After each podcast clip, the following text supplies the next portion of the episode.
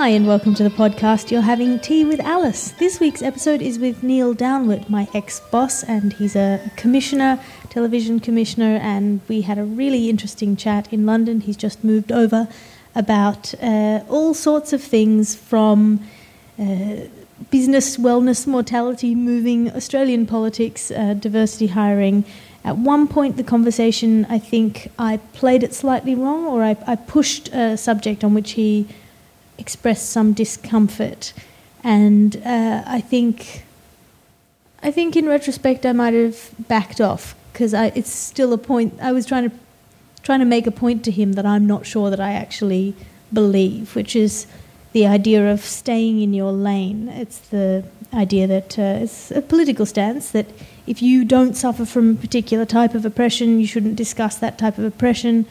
Um, that because it's either talking over people who have the lived experience and are therefore, uh, by virtue of having that lived experience, more expert in that field, or that you're taking time or attention or focus away from that, that it's somehow presumptuous or appropriative to um, to be speaking in that space or about that subject. I sort of, I think a few things about that. I think it's a fair point. I'm, uh, I'm aware that this podcast isn't as, uh, I don't speak to as many people as I could, mainly because I am travelling all the time, so I tend to talk to people I have some connection to, um, which is, you know, that's limited by my own movements, proximity friends, exposure to people I can both disagree with and remain in a respectful relationship with. Uh, I am always happy to talk to interesting people. I do try and get as many different kinds of people as I have access to. So if you have any suggestions, I'm happy to take them. Um, but when it comes to this idea of staying in your lane, I think, I mean, the definition in my head of this podcast is sort of a safe space for people to talk about things on which they are not expert or in the things that are at the limits of their expertise, um, mainly because I think that's an interesting way to talk about things, a little bit different from other conversations that are happening. Um, but uh, I also think it's important for people who are not affected by an oppression to discuss and engage with that oppression, because otherwise um, it, it's a little bit, well, it is very divisive of people. I think you know, we are not just categories, and the categories that we are overlap with one another and with other factors. Um, so that's my argument for the argument that I made. And again, as I said, I'm not 100% sure of that argument, so uh, forgive me if it's something that upsets you. Um, or don't forgive me, I can't make you do anything, but I would like to ask your forgiveness if it is something that upsets you, uh, because, you know, it's a it's a terrible thing to be upset by somebody's expressed opinion that they don't even hold that strongly, if you know what I mean.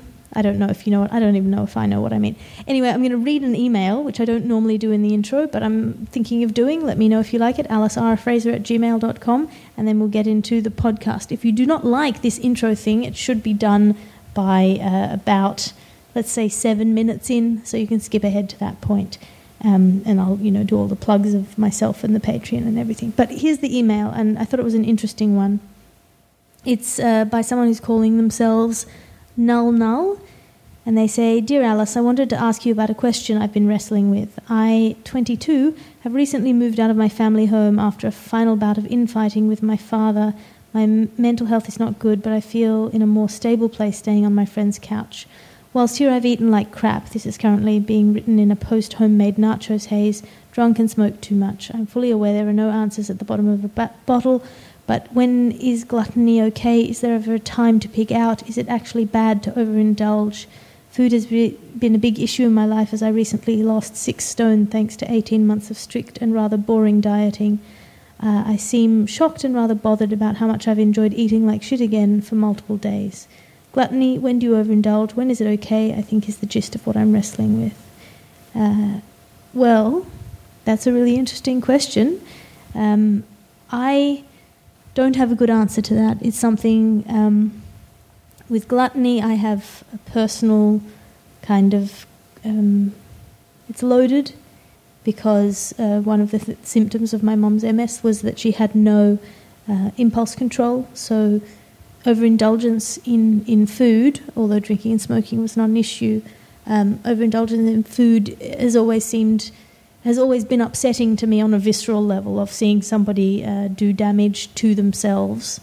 And when you know when you reach a certain point, it is uh, self harm, uh, and at the same time, it can also be a, a, a protection of self or self medication. So you're causing yourself harm in order to prevent some other harm, whether it's that you're in that moment that your physical health is less important to you than your mental health, that you need to uh, give yourself this small harm in order to prevent a bigger harm. Whether that's an accurate perception, I don't know. I, guess it depends on your individual circumstance.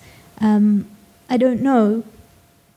I think if you do overindulge, if it doesn't make you happy, then you should try to stop. And if it does make you happy, then you should do it as and when you can kind of handle it. Uh, but at a certain point, I think there's a kind of a um, inverse thing where if you're trying to protect your mental health in a, by doing something that damages your physical health, whether it's drugs or alcohol or overindulgence in any other thing, um, in order to protect your mental health, then sometimes that process of overindulgence can also backlash on you. That, you know, I don't know your particular physical and psychological setup. If I'm not healthy, I don't feel good in myself. Um, and I go in and out of being more or less healthy in my life, so I'm kind of aware of that as a thing. Uh, I'm lucky enough to have a mildly pathological need to not stay at home all day. I, I get really cabin fevered, and that can be a bad thing, um, but in some ways it's also a good thing. I don't, I don't know how to give advice on this issue, um, but I'm glad that you asked for help or advice or my thoughts on it. And I can only say, uh, you know, look after yourself if you can, and if you can't, forgive yourself because uh, feeling guilty about feeling guilty is a, is a not a good use of your brain. I think you're in a really tough situation and you can give yourself a little bit of leeway on this uh, and try and get yourself in a more stable position.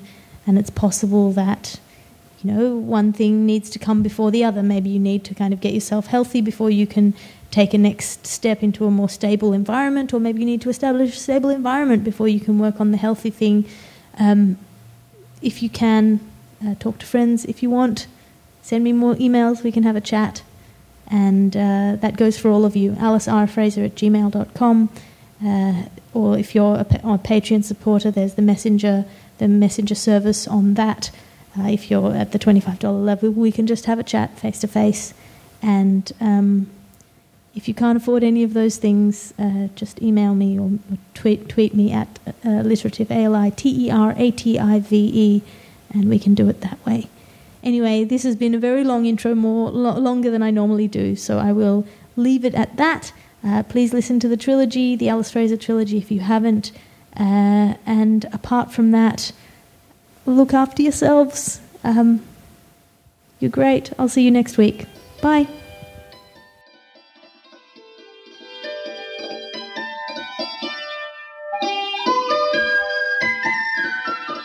Separately. Okay. So, who are you and what are you drinking?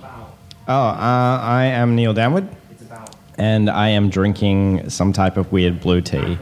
Uh, the thing at the top said blue, and I was like, okay, I've never had a blue tea, so I'll drink that. I think it's blue pea or something. I'm yeah, not sure. Yeah, pea flower. Pea flower. Okay. Butterfly pea flower, something like that. Yeah, no, I got it because it was blue. I mean, does um, it taste blue?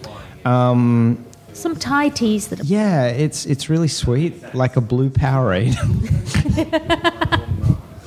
well, we're sitting in the Yumchaa downstairs in Yumchaa in Soho, uh, which is a tea house in Soho, not a Yum Cha place in Soho. And there is a man on the other side of the room enthusiastically talking about investment. So that might leak in on the audio. That guy's going to make a sale. Like, we're, we're I, I think he's just giving this young lady advice slash really loud advice. Try to impress her. Like it yeah. is a quiet tea room. There are a number of other tables of people quietly working on their computers, and this guy is like shouting about investment. it's great. Yeah, but you know, he seems to he seems to know his stuff. You know, he, he wants her to actualize and mm-hmm. and start pop up stores or something. So you know, that's Yeah. Oh man, I'm doing this um, audio documentary about wellness, and we're going to go to the Goop pop up store. So I will be able to play my favorite game, which is put your hand over the price tag and ask people how much they think it costs. You're like, oh, you're charging $30 for a lip gloss. Good. Yep, yep, that sounds like goop. Yeah, it's amazing. And then also, some things that they sell are more than non-functional. So they, they, they just they just take up space. Like I genuinely think one of the things, and I might be misremembering this, but it was called a Tibetan stick. Stick. Yeah, it was just a nice stick. So not like a prayer bowl or like No, no, no. something nice. It was It's just a stick. Maybe it has some ritualistic function in the wellness space that I'm not aware of. was it like painted or something, No, or was, it just a, stick? It was just a stick. Did it have leaves on it? No. was it something they pulled off the tree outside, and just brought inside to sell? Maybe it was some sort of cookie implement. I don't know, but it was just a stick. Help yourself to fluffy matcha ta- cake. Yeah, yeah, I will. I'm worried about like eating and talking. That's all right. I- Just don't eat ah, directly Oh, no. into the microphone. Don't eat. This is Um, hard. So, what have you been wrestling with of late? Um, well, I've just moved to uh, the UK. I, I landed. Uh, And when you say just week. moved, you're still carrying your suitcase. So Yeah, yeah. Uh, my apartment doesn't open up until next week, so I've got to wait for that to happen. I'm Airbnb at the moment, uh, so I would say, like, unless you meant like, what am I physically wrestling with right now? Um, probably, I need to get a job. I need to to sort out like life stuff. Uh, I need to get a national insurance number, which I didn't know was a thing. That's a hassle. Um, Yeah. It does happen. You'll be fine. It'll be cool. Yeah. Um, that aside, like intellectually, what have you been kind of, uh, rather than just the logistics or emotions of making a massive sea change, which I do understand are huge, did you get the dread of leaving a life behind that you will never live? Yeah, I mean, there's a lot of there's a lot of things that that really worry me about about leaving. Um, I think the main thing is that my parents might get ill or something, and I'll be so far away. And if the worst did happen, then I would regret all of the time that I could have been spending with them that I instead was in England for. Mm. Um, because now, like, the reality is I'll see them once a year or less. Mm. Um, I mean, a lot of that is mo- mediated by Skype and things like that. Are they? Yeah, I think that the reality is that I will end up seeing them a lot more than I did while I was in Australia, just not in a physical sense. Like I'll I'll be talking to them on the phone or messaging back and forth and Skyping and everything like that. So maybe in, in, in some ways I'll, I'll I'll see them more than I would have if I was like living the suburb over, which is what it was like when I was in Australia. And I saw them maybe like once a fortnight. Yeah. Um, and yeah, it was it was literally a five minute walk to my parents' house. So yeah, this might be better. Well, I mean, all of that is good. Have you been Have you been engaged with the news, or have you completely avoided it while moving? Uh, No, I mean I I I really love following Australian politics. Um, You. so I'm uh, keeping that not up. a lot of other people. Yeah.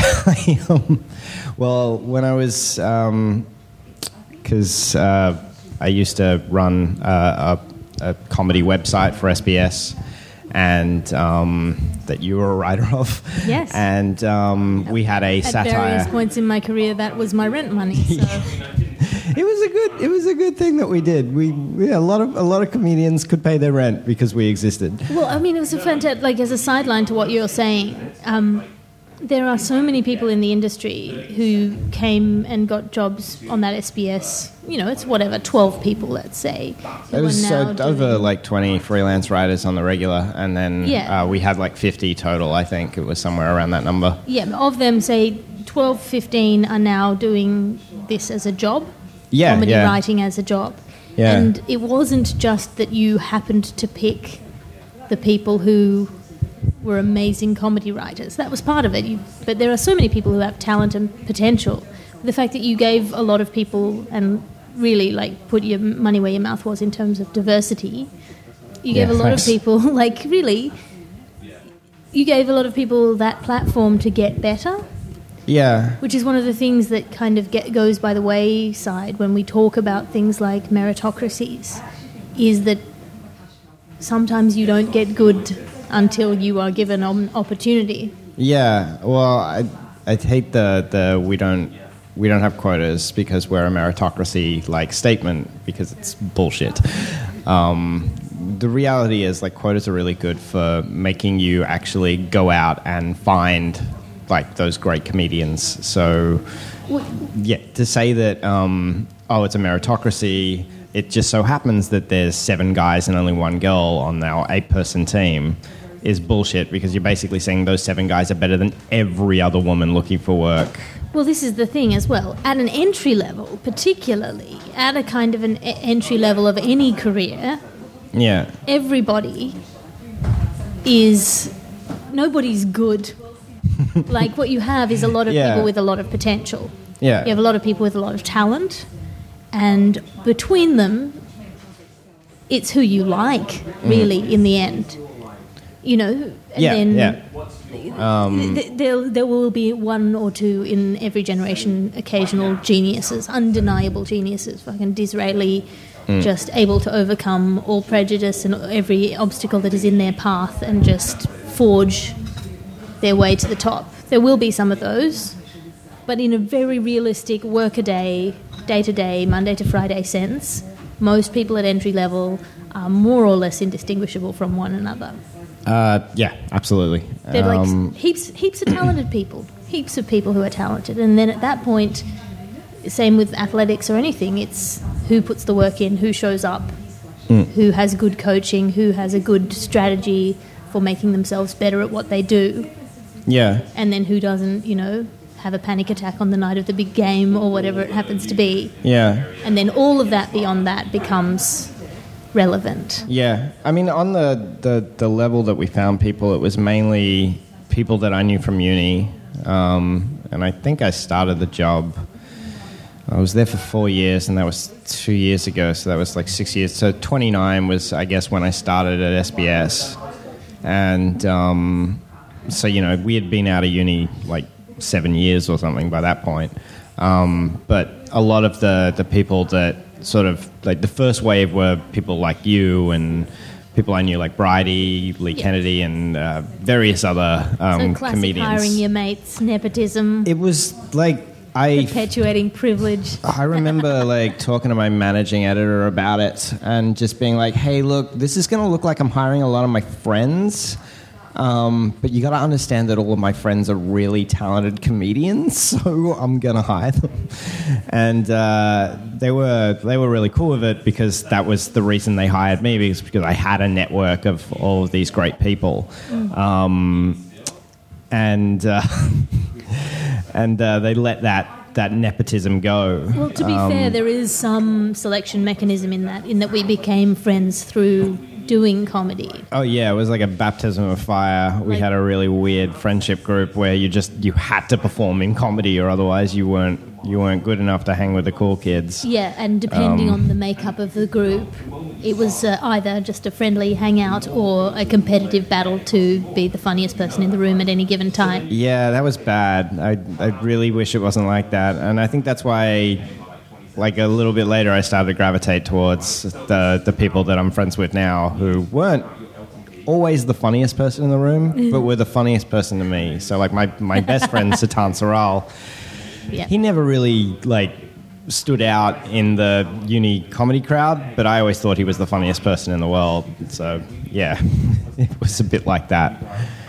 Um, but yeah, the, the, the first wave of writers that I got for the site were basically driven from the, the people that I had come up in comedy with. And then the next wave were part of the new generation um, who were mainly introduced to me through uh, this guy, James Colley, that um, ended up being the head writer for the political satire section of the site, which is how we got on this topic because I was talking about why I like Australian politics. Yes, let's it's return because to that thread. it's because um, he ran a really great political satire section of the website, and um, I loved learning about politics through comedy, um, and I kept that up.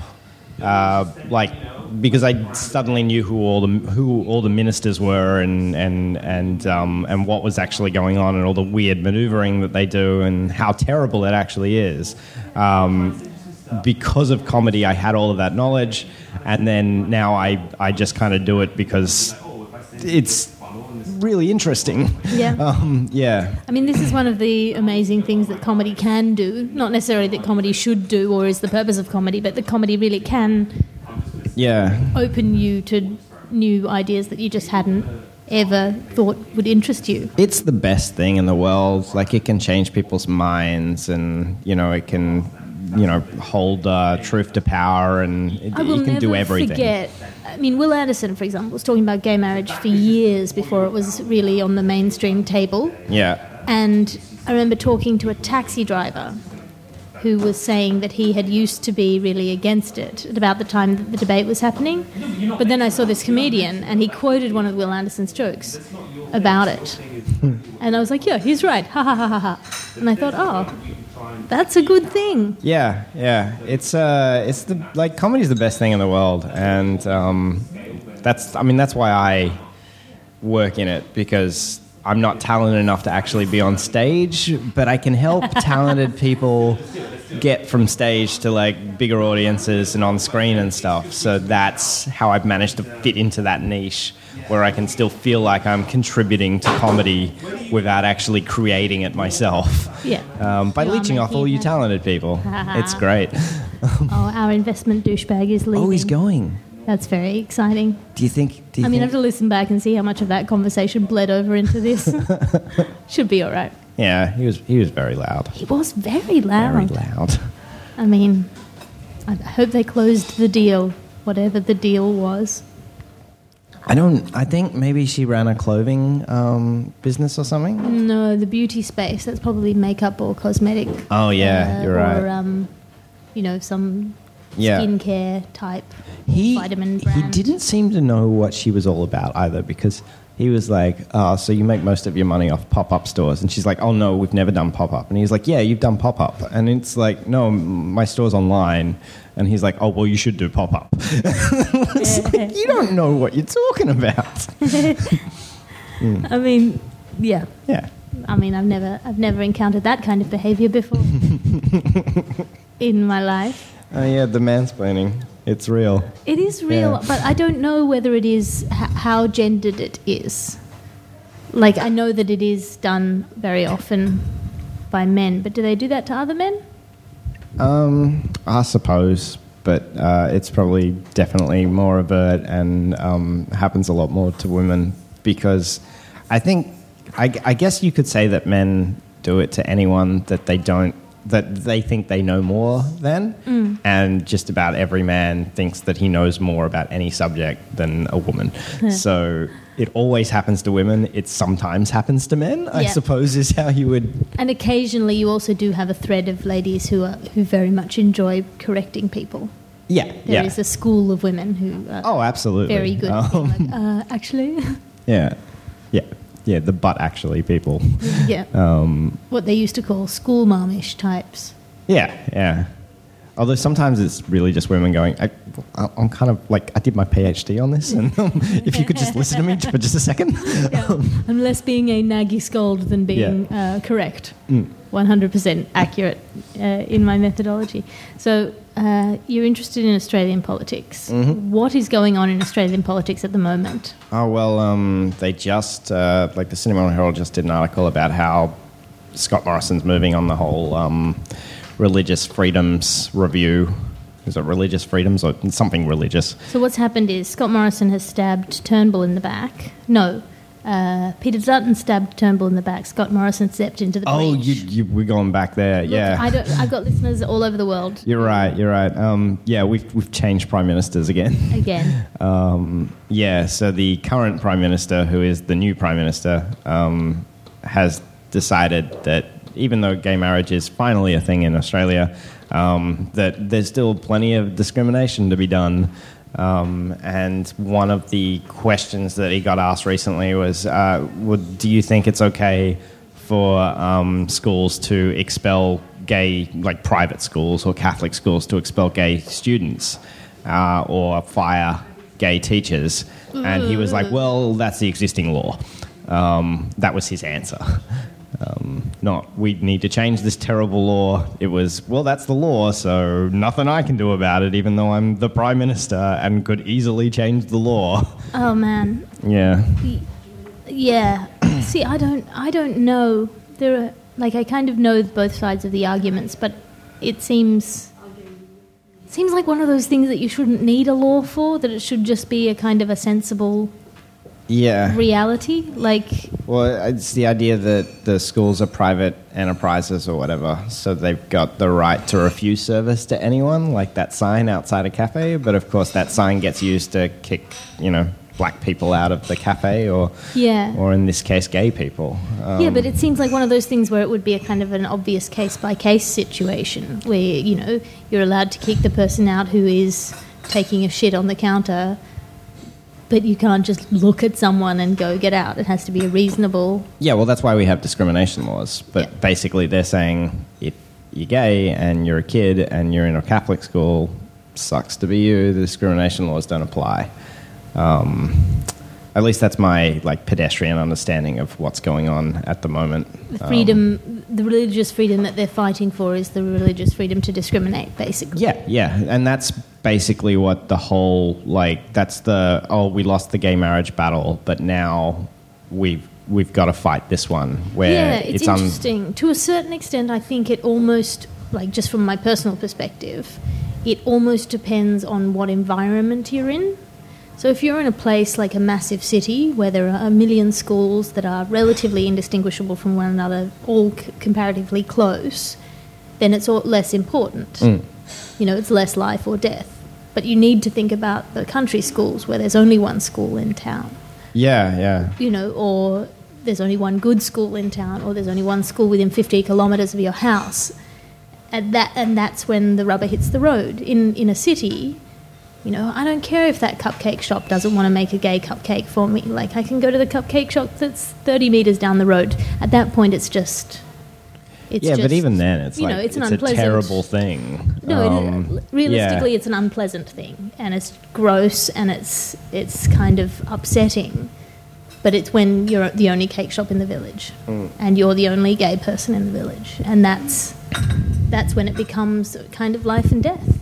Yeah, yeah. It's it's sad that even though like the LGBTQI community have won all of these victories coming up to finally getting gay marriage and like these these people are going to keep coming back and they're going to keep making that community fight for their humanity.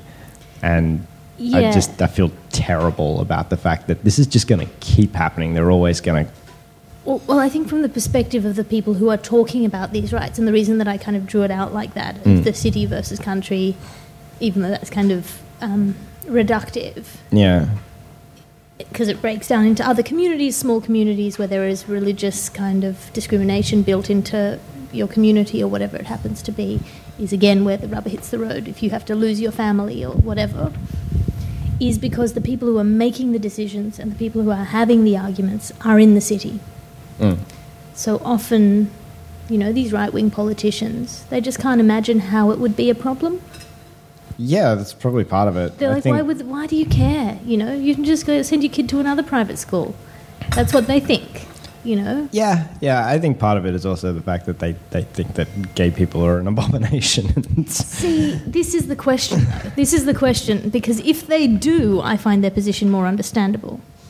I see what you're saying. It's like those people that um, make exceptions for abortion it, in rape and incest because, of, of course, it, it would be monstrous not to. But then you're like, yeah, but you think that every sperm is sacred, and, and it's weird that you, you draw the line there, but not further. Well, it's, it's, it's, I think a failing of the left is to assume that the right is disingenuous, but then also to assume that politicians are doing anything other than pragmatism. I don't know. I, I really feel like, from Scott Morrison's perspective, it's about the fact that he's thinking about poor Christians who like have this ethos to not support the gays because the Bible tells them not to, and they're being hard done by right now because um, they can't do all the discrimination that they've been so used to doing across all the years that they think the Bible says they got to do. Um, and like, I don't think that that's like me not realizing he's disingenuous. It's just me saying You that. think he genuinely I, feels. I think that that's how he genuinely feels. Like that, that Christians need to be able to discriminate against gays in order to continue practicing Christianity. And we're preventing them from doing that by being all progressive and, and, and you know, right. um, uh, and uh, this is why he wants this religious freedom review to come out so that he can say See, I think bakers should be able to not make a wedding cake for gay people. I think the right wing feels like they're fighting against a tide, Yeah. and that the movement is away from tolerance and towards an enforced celebration. So, uh, Okay. whereas actually, I think both sides would be quite happy with tolerance. And tolerance is not celebration, it's just letting someone go about their business, being polite and humane to the people you encounter, and saying, Your private life is your private life, I have nothing to do with it. Yeah. But I think the extreme left is asking for more than that, and the extreme right is asking for less than that. Well, asking for acceptance. But this is kind of turning See, I, into. I think asking for acceptance is almost too much. Because if you're if you're asking for acceptance, then they have to be able to ask for acceptance too. Uh huh. Tolerance is fine. Like you know what I mean? If just because you believe you're right and are, according to me, probably right, Yeah. that doesn't like that doesn't quite cut it. Because everyone has always believed that they were right. Oh, yeah. But. Um, and moral and correct. You'd think the guy who burned a witch at the cross felt any less certain of their righteousness than the person who is screaming at a KKK guy. yeah, like, absolutely. Um, people don't paint themselves as the bad guy in their own story. Um, they want to believe what they're doing is right. And you can't set up a precedent to support your rightness unless you're willing for that precedent to be continually applied down the ages. If you're 100% sure that the person who is 30 years down the road from you will also be right. Oh, I like, yeah. I just there are certain viewpoints that aren't acceptable, and I know that. But are they intolerable? You don't have to accept them. You just have to allow them to exist. no, I want to make those people as uncomfortable as possible so that they can't think that anymore. It's like, uh, or, or if they do, they have to think it in their secret little hovels. Yeah, but I mean, that's kind of, if you put yourself in the perspective of somebody who doesn't like gay people, Yeah, I, I know they feel exactly the same way. you know, I, want, I don't care. I just want them to feel as uncomfortable as possible, and they have to do it in the privacy of their own homes, and they can't be. Like, that's exactly the same sentence. Yeah, but they're wrong. Yeah, but not enough. You Yeah. can't like it can't be it can't come down to yeah, but they're wrong. Because Mm. you then have to be sure, one hundred percent sure that the people in power will always be right forever. Yeah, no, I, I understand what you're saying. Like Um, and that's one of the, it's a really uncomfortable thing. It is a really deeply uncomfortable thing. But it kind of has to be the standard. mm, You can't allow for punishment of your opposition to any extent that you wouldn't be willing to be applied to you. Okay, but like, like, do you think that schools should be able to kick out gay kids when they come out? No, of course Yeah. not. I think that's a terrifying and awful thing to do. Yeah, Like they're children. They're they're children. yeah. chi- I mean, to I mean, aside from anything else, aside from the discriminatory aspect, their sexuality isn't relevant.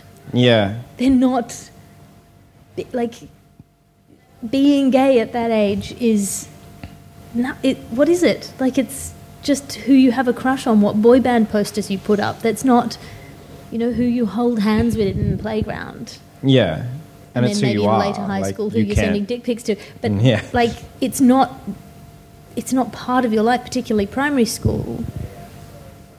you know, it's it's not relevant. It's like people asking whether SpongeBob SquarePants is gay. Like it's not. He You're not might be. there. You're Yeah, not there never in your role as sexual being. You're in there in your role as student. Mm, Your job is to learn. yeah. That's it. And you know, daydreaming about boobs and daydreaming about penis is the same. like it's functionally the same thing when it comes to your ability to learn. Yeah. Fair enough. I think we should switch topic. Here's what I think. Well, no, I mean this is Yeah. a this is an important social issue. You can't just abdicate your responsibility to think about important issues just because you're like, oh, this is m- my lane. Oh, I just don't want to No, be one of those people that comments on uh, a, community that I don't have any lived experience in. Well, yeah, but also you're not purporting to be an expert, That's true. Actually. and we are the two people in the room. Just We're not talking It feels over like anyone. when you've got a microphone in your hand, what you're saying has has some more reverence, and you're worried about coming across as somebody claiming to be an expert. Um, but, but yeah, okay. yeah, no, you're right. You're right. Uh, well, you've done like how many? Like, what episode is this now? Like, yeah, so you're used to it now. For me, this is like, oh, I'm a special guest. I'm an expert guest on Alice's podcast. Well, re- it's Um, relevant to so it doesn't really feel natural for me. And yeah, I think I think you're right to, to mock me for, for being hesitant to talk about subjects that I'm not an expert on. Well, I mean, Um, th- that's kind but- of what this podcast is about. Yeah. It's about talking about things that you aren't certain about Well, yeah, rather okay, than that's things that you are certain about. that's fun. Yeah, you should you should do more episodes of this. That's great. It, it almost by definition means you cannot be claiming to be an expert. yeah, okay. Even Um, if it's if, even if it's in a field that you have some expertise in, I'm not interested in you talking about the things you're sure about. oh, okay. I want an, I, I want uncertain opinions. All right. Okay. Yeah. Yeah. I mean, I've I've listened to a bunch of these, but I didn't know that was like the central ethos that you were. Yeah, the central ethos is there is a hundred places in any given hour of any given day where you can go and find an argument, Mm. quote unquote, argument that isn't an argument at all. It's just someone showing the black side of the page and someone showing the white side of the page. You never hear anybody on television or radio going, "Oh, I hadn't thought about it that way." Yeah. Or, okay. Oh, actually, now that I've said that out loud, I don't know that I stand by that. You never see actual discussion. You see the presentation of ideas in a kind of an adversarial debating forum, Yeah. which is one way of arguing. There's a dialectic progress for the listener. They can say, oh, I'll take a bit from that side, or I'll take a bit from that side, or I'm persuaded by these guys until better arguments come along. But you never actually see that kind of dynamic dialectic where someone goes, you know, for example, I think we should embrace, you know, X party of people. And I go, well, if you ask us to embrace them, then you have Yeah, to be willing yeah. for them to ask you to embrace them. That, like, that's what I want. Yeah. Okay. Um, great. Great it's my idea. goal in life yeah. is to make everyone feel really uncertain about everything. yeah. What a great idea for a podcast. You know, just uh, keep at it. You well, it's the only place you can do it, really. You couldn't do it on the radio. You couldn't do it on television. Yeah, yeah. You need to you need to bring in people that sell the advertising spaces. So so in those ones, you can have somebody that's just like, oh, I don't know, I don't know. Let's- on one hand this, on Yeah. the other hand that. um, yeah. Well, what a, where, where can people find you online? uh, uh, my Facebook page. I, I don't know. I'm, I don't really have an online presence in the like. I've- Are you even real? yeah, like I've got I've got a, a Twitter uh, account, but I just use it to to look at other people um, and and read their their stuff. I, I don't really post a lot on the internet. Um, I guess I'm I'm pretty pretty. I should I should have more because I've wor- I've definitely worked in like like I was an editor for a entertainment news website and like you know you you you see the the guy that runs BuzzFeed or the the, the editor of Junkee or whatever and they're just like they they've got a massive Twitter footprint. Um, and then there's me just like like when um when SBS comedy got um, sort of axed uh, the one of my writers, James Colley, uh, got all the credit for being the person that set it up because he was the one With the that had the, the public profile. Um, so when he said, "Oh, can I make an announcement to all of my fans um, to say that you know the Backburner is not happening anymore. That was the political satire section. I was like, yeah, sure, I don't like do whatever you want. So that was the first kind of like official announcement that SBS comedy was closing. Um, and then of course Junkee and Pedestrian and all of like the the popular Australian online publications picked up James Colley's tweet and they were like, editor James Colley announces the end of SBS comedy. And I was like, oh, that sucks. Um, yeah, that's why that's why you got to do it. yeah, yeah, but I've always been happier being sort of like the behind the scenes person that. Nah, you got to talk loudly about your investment in a cafe. Yeah, yeah. You got to be that guy. You're right. You're right. This is what I've been doing wrong my entire life. You got to be more like Um, that guy. Yeah, I should. Um, I should join. What was it? Investment Angels, Yeah, well, I think he's I think he's a, an angel investor. angel investors. In that he was talking about his company and how they invest in this or invest in that or support these kind of people or Well, maybe they could be advisors. I don't know. yeah. But Well, he was a douche. So they're in the startup. we know space. that about him. yeah. So the tech startup space, which uh, could mean almost anything at this point. Um, you asked me how people could find me online. Is that like you're wrapping up? We're we're, we're closing this down, or Unless you it- have anything else you want to talk about. I don't know. Um, you know, I, I could go on. Yeah? Um, how do you edit this together? I don't. Oh no! So all of this is going in.